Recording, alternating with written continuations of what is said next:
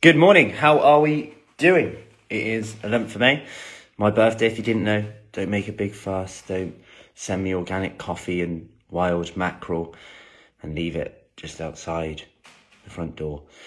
Anyway, um, had a, a question from someone who said the above. Um, had a weekend away, overindulged, and I feel rubbish. What's your biggest advice? Hey, Nikki.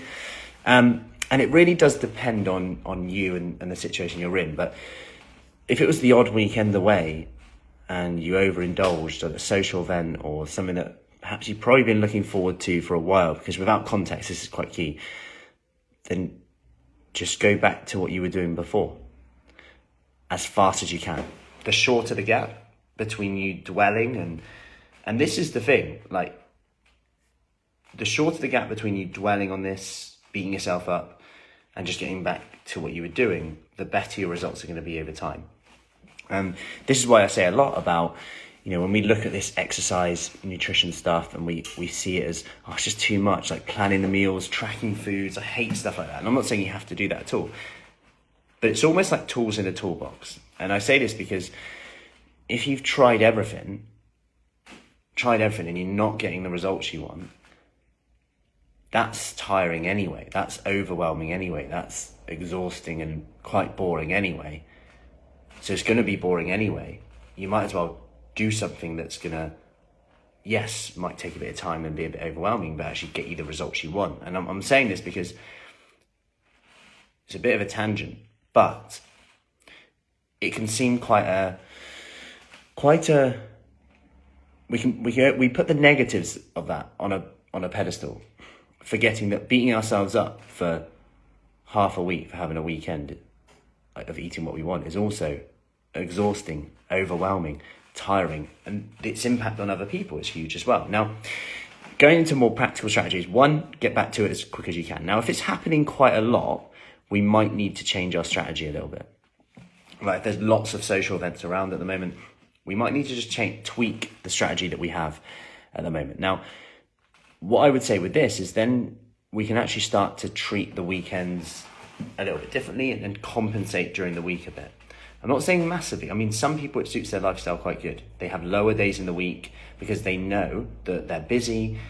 Um, they're not too fussed about it. They'll have an evening meal with the kids, but it's like or family.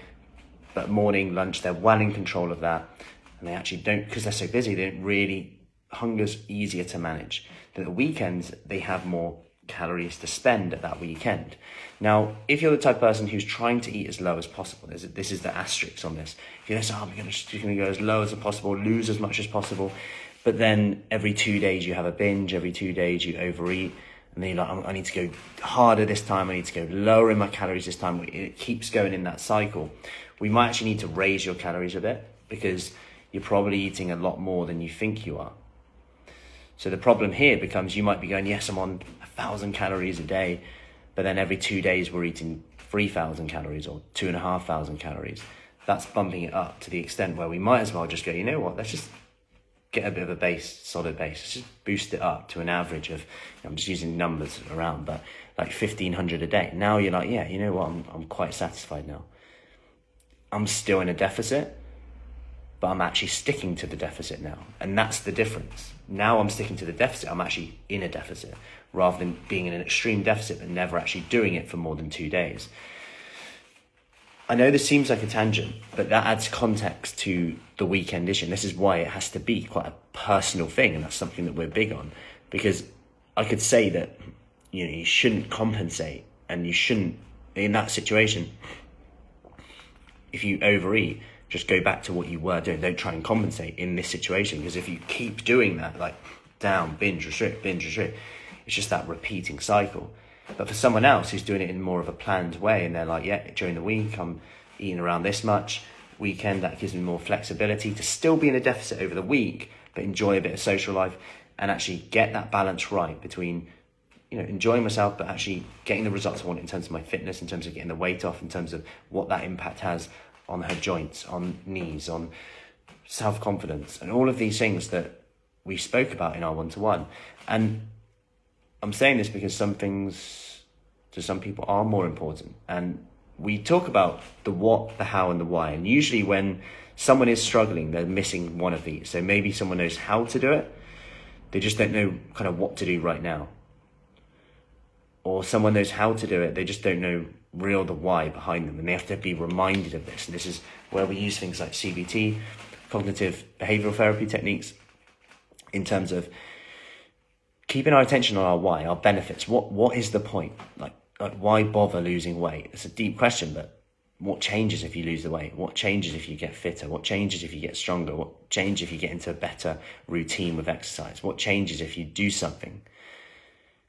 And perhaps more scarily is the other side of motivation often comes from the fear of essentially the pain that we're in now.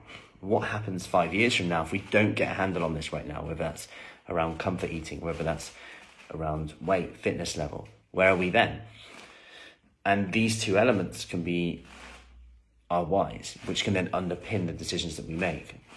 Little bit of a tangent, but I think it's important to add context. And if you don't add that, you know, we talk about the food, the fitness, the focus, those three legs of the stool. If you don't ever add that that focus side of it, the what goes up in here to it, we're always going to be missing some of the deep underlying stuff. We'll do diets, we'll lose some weight, but are we actually changing the habits in there?